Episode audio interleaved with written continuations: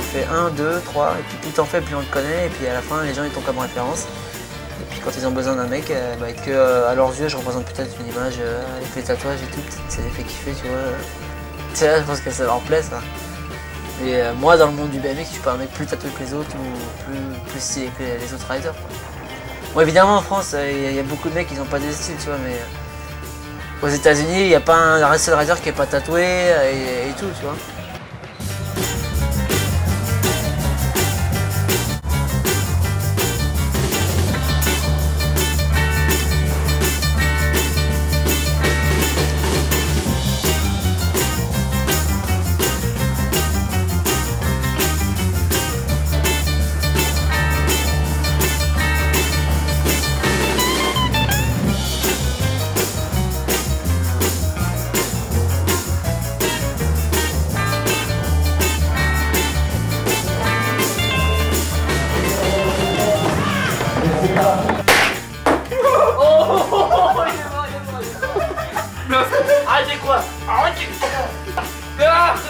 食べ食べて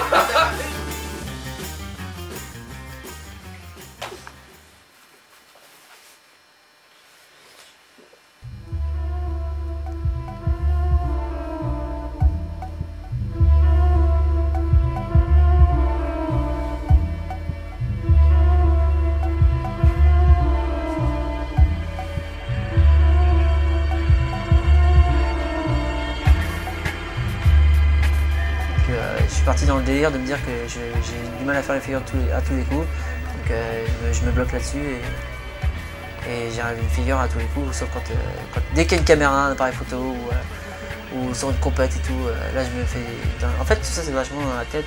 Je pense qu'il y a vraiment une grosse part psychologique parce que comment tu peux réussir un truc, tu peux le maîtriser dès qu'il y a du monde. hop.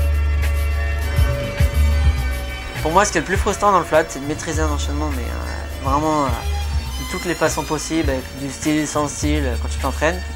Et puis t'arrives en compète, t'arrives même pas à le faire euh, avec le style le plus pourri que tu peux avoir, t'arrives même pas à le faire. Ça c'est un truc vraiment frustrant. C'est un truc du flat que, je comprendrai jamais quoi un truc tu vas le maîtriser, tu, euh, vas en faire 10 fois d'affilée. Moi j'ai en fait enchaînement 10, 15 fois d'affilée. Et j'arrive sur une complète, genre les game et je le foire. Je le foire direct. On y va, chaud, un peu plus d'une minute.